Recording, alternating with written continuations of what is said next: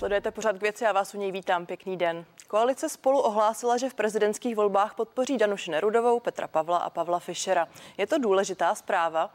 Co volby rozhodne? Co by uchazečům po vlastní zkušenosti poradil? Kandidát na prezidenta v roce 2018, textař, podnikatel a kulturní antropolog Michal Horáček je hostem pořadu k věci. Pane Horačku, já vás vítám, pěkný den. Dobrý den. Ta koalice spolu podpořila trojici kandidátů, jak jsme slyšeli před malou chvílí. Překvapilo vás to? Ne, nepřekvapilo, ale potěšilo. Potěšilo mě to, že eh, koalice politických stran vlastně podporuje občanské kandidáty.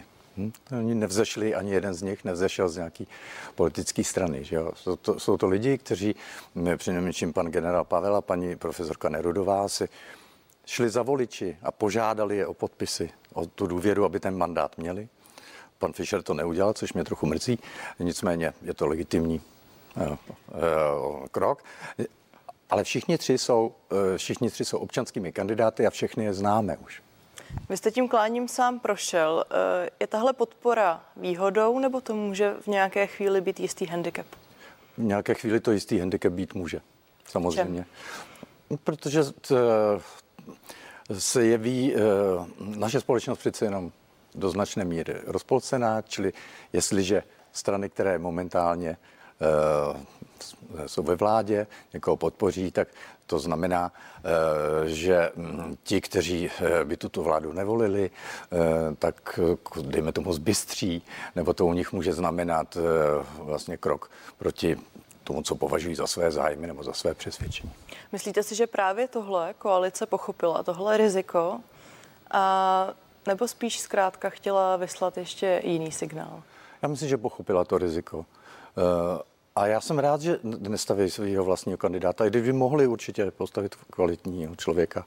Eh, protože ta prezidentská volba, která je totiž přímá, eh, vlastně jakoby počítala s občanským kandidátem je to, ta, ta osobnost jako přichází odinut, aby mohla být moderátorem e, té debaty a nikoliv teda e, přímým e, aktérem, který, který má nějakou historii v tomhle smyslu. A myslím si, že to, ta role toho moderátora a další pojistky hlídání ústavnosti, tak osobnost, která schází z tohohle prostředí, je proto ideální. Přesto byly hlasy, které očekávaly, že koalice spolu představí vlastní personu. E, neukazuje to možná na jistou personální slabost? Já se nedomnívám. Já, já si myslím, že opravdu poctivě řekli, to jsou tři zajímavé osobnosti. Tohle to a já s tím souhlasím, protože tady přece máme hm, jako docela pěknou nabídku, že jo, mezi tím jeden, jeden je teda jako voják, generál, uh, víme, že uh, hovořil, jednal uh, s mnoha světovými činiteli, jako na tom mezinárodním fóru je známý a má tam zkušenosti. Pak tady máme paní profesorku ekonomie, no, která má určitou politickou zkušenost, protože vést univerzitu jako rektorka, to potřebuje určitý politické schopnosti. Jo. No pak tady máme uh, pana Fischera, který už uh, léta páně. Eh, spolupracoval s panem prezidentem Václavem Havlem, byl velvyslancem, eh, má slušné vzdělání z ciziny a eh, byl velvyslancem a tak dále. Takže tady máme docela pěknou nabídku po mým soudu. Mimochodem zastavím se rovnou o Pavla Fischera, protože vy jste se s ním potkal v tom hmm. prezidentském klání v roce 2008 a on včera, už včera nepřímo potvrdil, že do té kandidatury půjde. Jaké teď má podle vás šance? Má, to já si nedokážu, nedokážu vůbec odhadnout. Jo. Opravdu ne. Myslím si, že uh, jeho šance budou u konzervativnějších voličů, těch uh, výrazně konzervativních. Uh, přiznává, že je praktikujícím katolíkem, že má určité problémy, které se vyjevily v té minulé volby ve vztahu eh, k homosexuálům. Bude to muset jistě vysvětlovat, to tomu jistě nepomůže eh, u části eh, obyvatel. Nicméně jinak odpracoval v Senátu nějakých pět let. V té doby můžeme vědět, jak ta jeho práce vypadá. Já za sebe soudím, že byla důstojná že eh, jako předseda toho zahraničního výboru svou, svou práci odvedl. No, každý, hele, každý člověk na světě má svý plusy a mínusy. Jo. Pavel Fischer má nějaké mínusy, zrovna tak jako kdokoliv jiný, jako, jako třeba pan generál Pavel. Vy sám jste před prezidentskou kampaní sbíral podpisy, mm-hmm. bylo jich tedy tuším kolem 80 tisíc. Mm-hmm. Pak jsou jistě kandidáti, kteří budou hledat právě podporu politických stran, nebo také podpisy senátorů. Eh, dělá to nějaký rozdíl v očích veřejnosti? V mých očích to dělá zásadní rozdíl, ale ptáte se na, v očích veřejnosti a ta minulá volba ukázala, že vůbec žádný. Že, že, že se to nerozlišuje. Takže když se vracím k tomu uh, handicapu, zda by ta aktuální podpora koalice spolu mohla pro někoho být výhodou nebo ne, myslíte si, že nakonec s ní bude někdo z té trojice kandidátů více těžit? Ne, nemyslím. Ona, ona to, ta, to prohlášení pana premiéra e, bylo takové velice opatrné, aby bylo vidět, že žádno, žádnou z těch tří osobností nepreferují, že všechny tři považují, e, za, považují v tom prvním kole e, za kvalitní lidi, e, že nechávají elektorát, aby rozhodl. Každýho z nás, aby jsme se rozhodli. A myslím, že to je rozumný a moudrý. Uh... Jaká teď bude podle vás reakce opozičního politického tábora? Narážím teď na to, že hnutí ANO má představit svého kandidáta nebo někoho podpořit 27. října. Myslíte si, že čekali na tento okamžik? To nevím, ale v každém případě e, ta situace je dynamická. Ona se vyvíjí pořád. Jo. Nemyslím si, že tady bylo od jak živá, třeba rok, je, e, z hlediska hnutí ano, třeba nějaká strategie jasně stanovená. Jo. No, oni, to, je, to je velice pragmatické hnutí, které uh, sleduje uh, jako ten motální vývoj, který se různými způsoby uh, vyvíjí. Uh, jistě mnoho napovědělo tomu hnutí, ano, ty výsledky těch senátních voleb teďka. Myslím, že se jim jeví, že kandidát ano, může dostat mnoho hlasů, ale nikoli dostatečně na to, aby měl více než 50 to soudím, že i oni soudí. Eh, proto eh, se nedomnívám, že pan předseda hnutí, pan eh, Andrej Babiš, bude kandidovat. A dokonce se ani nemyslím, že bude někoho nominovat. To, to je spekulace moje, ale opravdu se to nemyslím. Takže vy soudíte, že zatím zůstane bez vlastní nominace. Myslíte si, že někoho podpoří třeba z těch stávajících kandidátů? Může to být například odborový předák Josef Středula, jsou tam další jména. Máte vlastní typ? Ano, myslím si, eh, že eh, ten eh, pan Středula vstoupil na tu scénu s podporou pana prezidenta Miloše Zemana. Jednoznačnou. No. Mnohokrát za ní děkoval, obřadně zdůrazňoval, že tu podporu má. Dokonce si nechal udělat takovou fotografii, která tak je příbuzná tomu, jak ten pan prezident se nechal vyfotografovat. A myslím, že to je úplně zřejmé. Jo? Eh, že, tak to je první věc, že to je podpora teda Miloše Zemana nepochybná. A domnívám se, že to může vyhovovat i hnutí ANO a speciálně osobně eh, panu Babišovi. Eh, takže se domnívám, že pravděpodobně hnutí ANO nakonec podpoří zřejmě pana Středulu. A z, vašeho, z vaší intuice bude to něco, co případně bude vyhovovat také Josefu Středulovi, protože i s Andrejem Babišem v pozici premiéra měli nemalé střety. Já myslím, že mu to bude jednoznačně vyhovovat. Je to prostě politický provoz. To, co byly střety, to je minulost. No, teď je současnost a budoucnost a pro budoucnost je e, takový ten tábor e, prezident, e, Ehm, předseda hnutí ano a odborový předák, tak, tak se to tak nějak jeví jako docela přirozené. Že je to nesmírně výhodné, protože eh, já nevím, paní, já znám všechny ty tři kandidáty, kteří byli jmenovaní osobně. Jo. A, a taková paní rektorka Nerudová, ta nemá žádný neomezený peníze, jo, žádný velký sponsoring. Jo. Myslím si, že ani pan Fischer třeba nemá. Jo. Zatímco uh, hnutí ano, o tom víme, to vládne velikými prostředky. Vrátíme se k tomu. Někdejší prezidentský kandidát Michal Horáček je hostem pořadu k věci. Já s dovolením na téma peněz tedy rovnou navážu, protože když Miloš Vystrčil teď zvítězil v tom druhém kole senátorských voleb eh, na Jihlavsku, tak eh, osobně prohlásil, že zvítězil proti velkému množství peněz. Mm. Budou peníze něco, co rozhodnou také tu prezidentskou kampaň? Peníze jsou v těch kampaních velmi důležitý. Máme tady nějakou uh, hranici zákonou, 40 milionů korun, které je možné vynaložit. Jo. ale ten úřad, který to má kontrolovat, který sídlí teda v Brně a jmenuje se tuším Úřad pro dohled nad hospodařením, hospodařením politických stran a hnutí, Je to tak. obnáší pět lidí, který, nechci se jich extra dotknout, ale myslím si, že úplně kompetentní nejsou. Jak ukázaly teda výsledky kontrolování těch, té minulé prezidentské kampaně, kterou prostě museli odpískat a řekli, tak už toho necháme. Eh, a myslím si, že to je pro naši demokracii eh, veliký problém.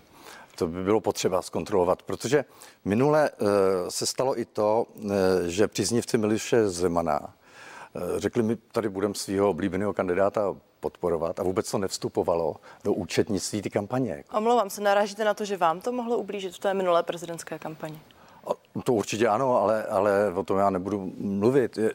Jenom chci říct, že pro mě, co je důležité, je transparentnost. Abychom, abychom to pochopili, abychom věděli, kdo co platí. Je to důležité, opravdu. Myslím, že je dobře, že pan generál Pavel, který má bohaté eh, příznivce, je všechny zveřejnil.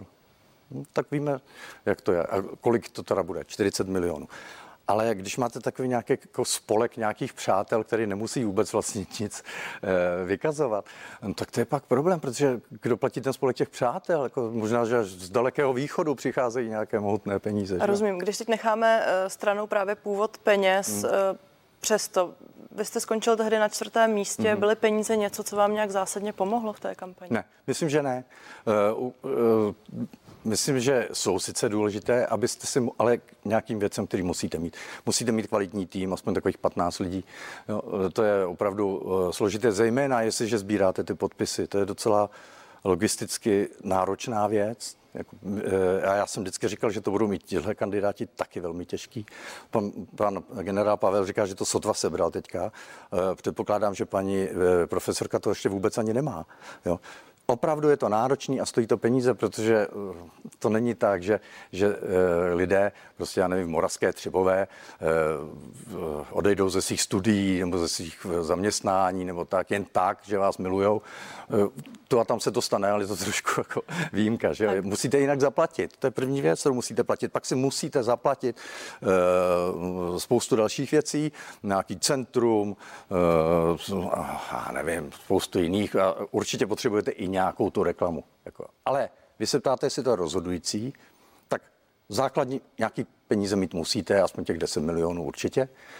Ale uh, tomto další moc ne, protože to zrovna vy, jako média, tohle všechno doženete. Eh, tím, že jim nabídnete ty, eh, ty debaty třeba, sami o nich píšete. Rozumím. Když už jste narážel na to, že je složitý sběr podpisů hmm. jako takový, tak my ten definitivní počet kandidátů uslyšíme až po 7. listopadu, kdy se právě sečtou hlasy, a posoudí se kandidátní listiny. Budeme podle vás nakonec překvapení, kolik reálných kandidátů tady bude? Myslím si, že, že ne. Já, pro mě já tady překvapený nebudu. Já jsem vždycky říkal, že to je těžký sebrat ty podpisy. Buď můžete sebrat podpisy, anebo můžete mít teda nominaci e, poslanců nebo senátorů. Mít po, nominaci senátorů je samozřejmě snadné pro senátora, který si pět let e, předtím už připravuje ty svý kamarády, eh, který mu to podepíšou, takže ukazuje v podstatě svou politickou šikovnost. To je jako všechno, ale je je to legální. Že? Eh, a to může se stát eh, možná, že i pan Marek Hilšer, který je senátor, to taky dostane, tak to je tak ještě jedno další jméno, který by se mohl objevit. Já teď odkročím od čisté politiky a vím, že vy jste se věnoval sáskovému biznesu, hmm. ostatně vybudoval jste jednu velkou sáskovou kancelář. Její hlavní bookmaker tady včera seděl v našem pořadu 360 stupňů, byl to Michal Hanák hmm. a informoval, že podle sáskových kanceláří má momentálně největší šance na úspěch v prezidentském klání generál Petr Pavel. Hmm. Jak moc je tenhle vypsaný kurz a vůbec to, co ukazují sáskové kanceláře, relevantní pro celou kampaň? Je relevantní pro současné vnímání. Vůbec to nemusí znamenat, že to bude relevantní ještě za dva měsíce a už vůbec ne, eh, jak ten výsledek dopadne. Ten kurz vlastně zohledňuje pravděpodobnost tak, jak ji kolektivně vnímáme. Jo. Může se uh, někdy stát, že třeba ten sáskový trh jako najednou naznačí ještě nějakou možnost, o který se tak obecně jako neví.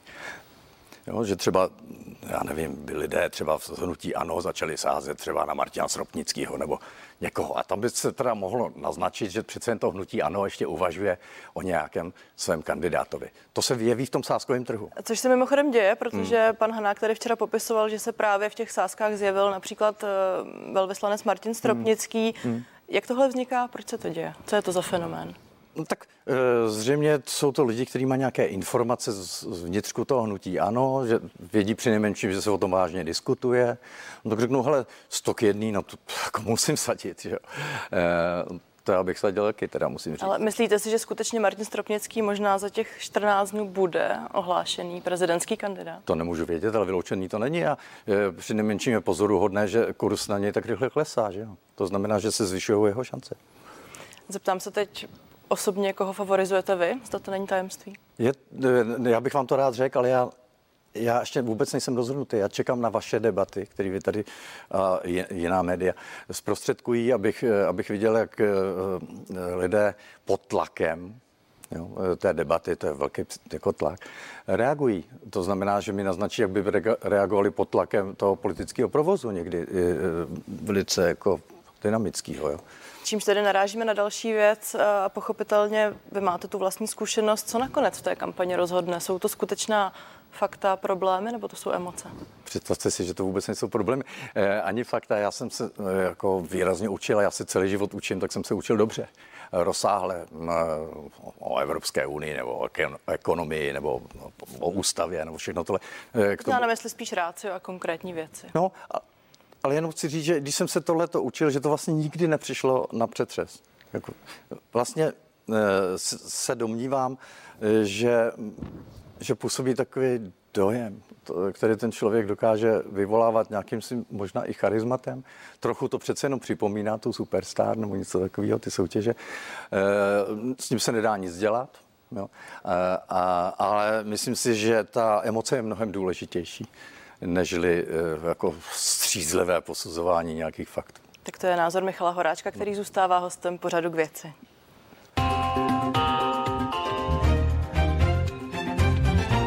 Když jsem se ptala na ta konkrétní témata, tak jsem narážela na jednu věc a sice, eh, že například dvojice z těch dnes podpořených kandidátů, ať už je to Danuše Nerudová nebo Petr Pavel, tak se nezdá, že by zatím používali právě argumenty a svoji zkušenost ze svých vlastních oborů, ať už je to armáda mm-hmm. nebo to je ekonomika. Proč? to nedokážu říct, ale oni k tomu ani neměli velikou příležitost. Jo. Ta veliká příležitost jsou ty uh, debaty, které jsou, uh, kterým dají tu příležitost a ještě ve vzájemným teda, dejme tomu souboji. Uh, Myslím si, že Petr Pavel nepotřebuje vyprávět nic o armádě, to tak všichni jako víme, že tam bude kompetentní a paní profesorka možná nepotřebuje vyprávět tolik o školství. Já bych spíš chtěl vědět, co si myslí paní profesorka o armádě a co si myslí pan generál o školství. Jo? A, a k tomu určitě dojde. A zase z vlastní zkušenosti, v jaké fázi kampaně v tuhle chvíli tady jsme?